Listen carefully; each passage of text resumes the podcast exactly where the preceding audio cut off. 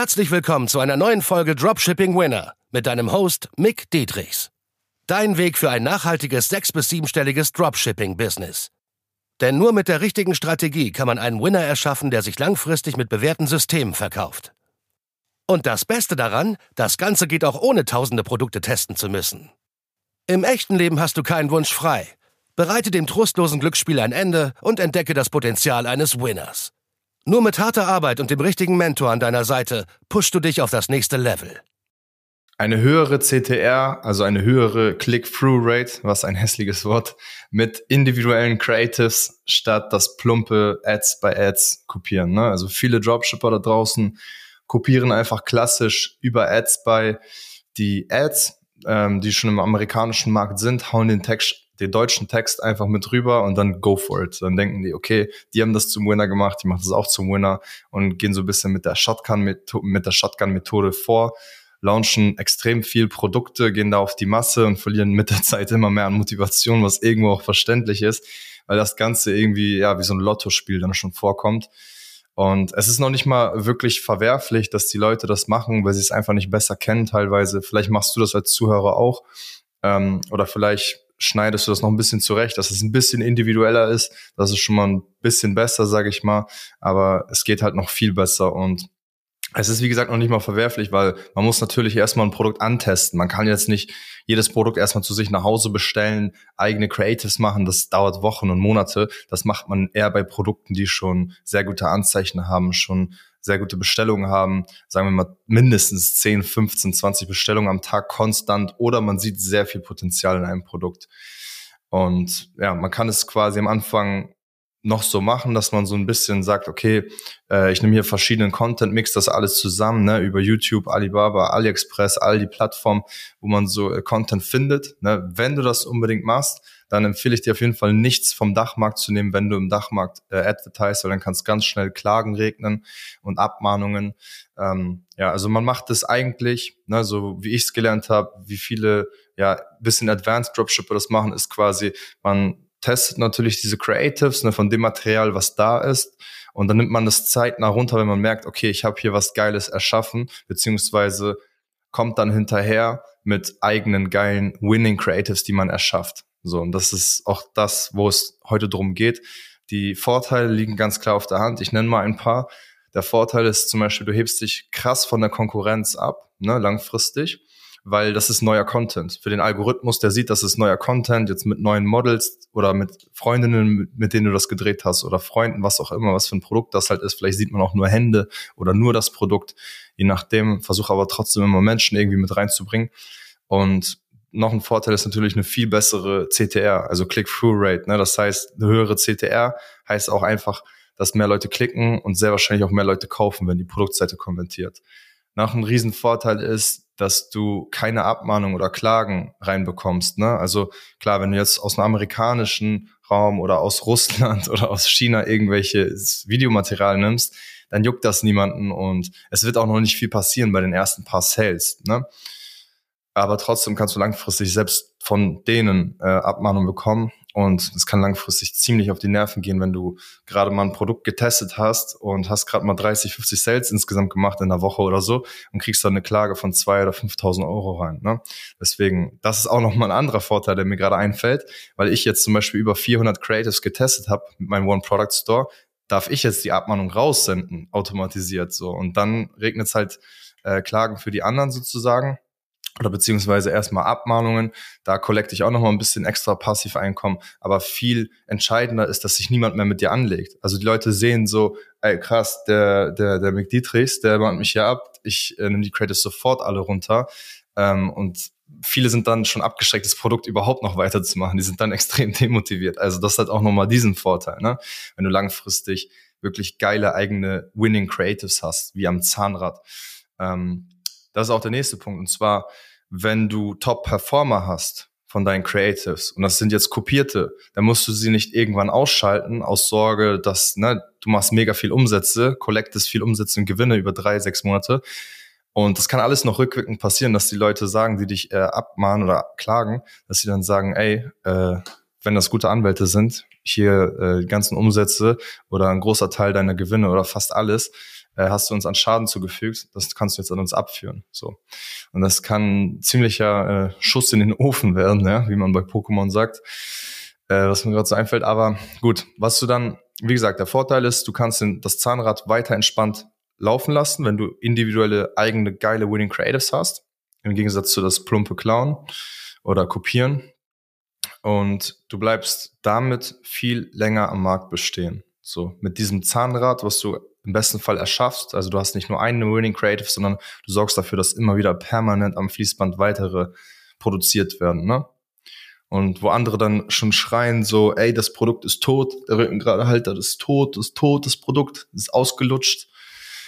Da hast du am Fließband weiterhin neue Winning Creatives. So, weil ich habe selbst bei mir Teilnehmer, die teils gesättigte Produkte immer noch profitabel verkaufen. Ist das ganze Glück? Nein, ganz bestimmt nicht. Ich sehe ja, woran es liegt, weil andere sind unprofitabel in diesem Markt für diese teils gesättigten Produkte, die du wahrscheinlich noch nicht mal mit den Handschuhen oder mit einer Greifzange anfassen würdest. Aber meine Teilnehmer verkaufen das profitabel. Woran liegt's? An den Skills einfach. Drei heiligen Könige, super simpel, in Anführungszeichen. Also Creatives, Copies, Produktsuche. Produkt, klar, die Nachfrage ist schon da, zum Beispiel so ein Rückengradehalter mit Essersauger und so. Die Frage ist nur, holst du dir jetzt was vom Kuchen, weil es ist ziemlich schwer, gegen alle anderen Konkurrenten zu bestehen. So. Aber hast du dann sehr geile Creatives, was wieder den Algorithmus äh, pusht, weil du halt neue Creators hast. Ne? Der Algorithmus sieht ja auch, wenn das alles so wiedergekäuter Scheiß ist, so ne, was Kühe irgendwo gefressen und ausgekotzt und wieder gegessen haben. So so ist das mit diesen ganzen Ads bei Ads sozusagen. Ne? Deswegen das sieht der Algorithmus und der belohnt dich damit nicht wirklich. So hast du aber Creatives. Also das ist jetzt nicht der heilige Gral, verstehe mich nicht falsch. Ne? Aber hast du Creatives, die dann äh, geil performen, ne? auf die nächsten 100, 200, 500 Nutzer, alle reagieren da irgendwie drauf, klicken, kaufen und so weiter, dann wird der Algorithmus dich krass belohnen einfach nur. Gerade auch noch, weil es dann neuer Content, frischer Content ist. Weil was, was will Social Media? Die wollen immer wieder frischen neuen Content, dass die Leute immer mehr, immer länger auf der Plattform bleiben. Und das, das kann nicht funktionieren immer mit alten Videos, was sie schon gesehen haben. Die Leute werden gelangweilt, gehen weg von der App. Das ist das Schlimmste, was du Facebook äh, geben kannst, dass die Leute weggehen von der App. Also dann wirst du eine höllisch scheiß CTR bekommen. Jetzt ist nur noch die Frage, wie setzt man das Ganze ordentlich auf? Also sobald du mal ein Produkt hast, welches wirklich Anzeichen hat, wie gesagt, so 10, 20, 30 Sales konstant täglich und auch schon profitabel, dann würde ich reingehen und sagen, okay, ich gehe jetzt all in und sag, mach geile eigene Creators mit Content Creator nenne ich das immer, mit eigenen Models, in Anführungszeichen Models, es sind dann zum Beispiel Girls, können aber auch Männer sein, können auch einfach nur Hände sein, ne? also klar, solltest du den Menschen jetzt nicht die Hände abschneiden, aber du nutzt dann nur von diesen Personen die Hände, aber es können normale Menschen wie du und ich sein. Es müssen keine hochprofita äh, keine hochbezahlten Models sein. So, und dann schaust du, was ist in dem Markt schon profitabel, was hat schon mega viel Aufmerksamkeit bekommen. Da kannst du wirklich über Ads bei schauen für dieses Produkt, beziehungsweise nicht nur das Produkt, auch für die Lösung, weil jedes Produkt ähm, ist quasi wie eine Lösung für irgendwas im Leben, ne? Oder irgendeine Anregung. Manchmal sind es auch einfach Wow-Produkte, so Spaßprodukte, aber sehr oft sind es Produkte für irgendeine Lösung. Ne? Sagen wir jetzt Rückengrade Halter, das ist eine gerade Haltung. Und da kannst du dann wirklich schauen auf Ads bei äh, alle Produkte, die jetzt eine gerade Haltung versprechen. Was machen die da genau? Was kommunizieren die dort? So, und wenn du siehst, das hat mega viel Engagement, mega viel Likes und so weiter, dann hat das deine Gründe. Analysier diese Ad bis zum geht nicht mehr. Jede Sekunde, jede Millisekunde, jede Sequenz. Meistens haben die Sequenzen, Sequenzen zwei bis fünf Sekunden. Und im besten Fall kannst du dich dann daran orientieren, das gleich zu machen, aber natürlich, na, wie gesagt, mit eigenen Content Creators, mit eigenen Models, mit eigenen Freunden und so weiter. Und äh, ich habe zum Beispiel, der Julian, äh, der hatte damals äh, ein Freund von mir, der hatte Creatives gedreht mit sich selbst einfach. Der hat das Produkt einfach selbst genutzt und das war auch ziemlich erfolgreich. So, der hatte über 200.000, 300.000 Aufrufe mit dieser Ad. Das war schon jetzt über drei Jahre her. Also es waren die Anfänge von Dropshipping, aber war ziemlich cool zu sehen. Also es ist ziemlich einfach. iPhone, einfach go for it, kreativ sein. Meistens performt sogar besser, laut meiner Erfahrung, dass wenn es mit einem iPhone einfach geshootet ist und nicht zu ähm, Cinematic Look, ne? Hast du dann wirklich so ein 4K Look und alles sieht richtig prof professional aus, dann ist meine These, warum das nicht so gut funktioniert. Also ich sehe es ja anhand meiner Fakten und Daten von meinen ganzen Zahlen. Ich habe es schon mal getestet mit hochprofessionellen Video-Ads.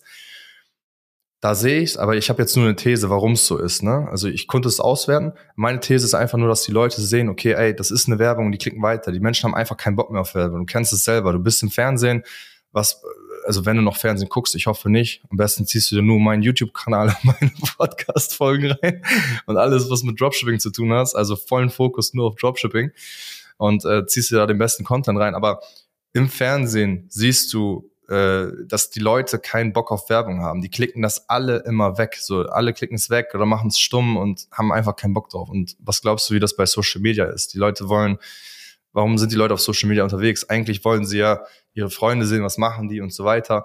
Frag dich mal selbst, warum bist du auf Social Media unterwegs? Beobachte das mal so. Und dann siehst du, eigentlich hast du keinen Bock auf Werbung, außer es ist so eine geile Werbung, dass es dir nicht vorkommt wie Werbung. Ne? Also die Leute kaufen gerne, aber werden nicht gerne verkauft, ganz doof gesagt. Ne? So ganz klassischer Spruch.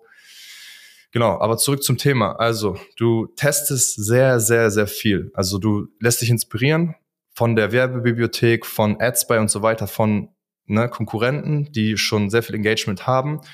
Schaust genau auf die Sequenzen, was da erfolgreich ist, wie kannst du das äh, gleich machen, wie kannst du es gleich kommunizieren, was kannst du noch anders kommunizieren, ja, weil am Ende musst du dich auch in die Zielgruppe hineinverfühlen. Das ist jetzt ein richtig geiler Gamechanger. Und zwar du fühlst dich in die Zielgruppe hinein, beziehungsweise machst Research. Du kannst dich ja nicht in jede Zielgruppe hineinfühlen. Wenn du jetzt ein Mann bist und du verkaufst für Frauen Produkte, wird es ziemlich schwierig, dich jetzt perfekt in diese Zielgruppe hineinzufühlen, weil du einfach dein Leben lang nie eine Frau warst, so im besten Fall.